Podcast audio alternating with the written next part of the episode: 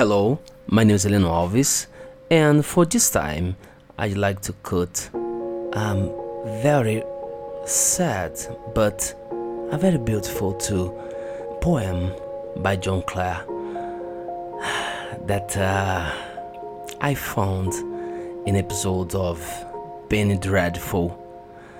That uh, very beautiful poem.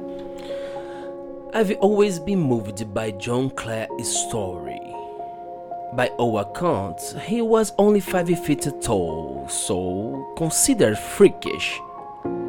Perhaps due to this, he felt a single affinity with the outcasts and the unloved, the ugly animals, the broken things.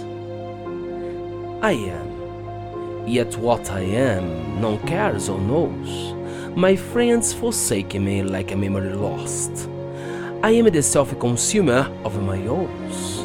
They rise and vanish in oblivious host, like shadows in love's frenzied stifled throes.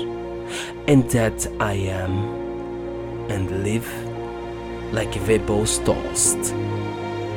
I long for sands where may have uh, never trod, a place where woman never smiled or wept, there to abide with my Creator, God, and sleep as I in childhood sweetly slept, untroubling and untroubled where I lie, the grass below, above the vaulted sky.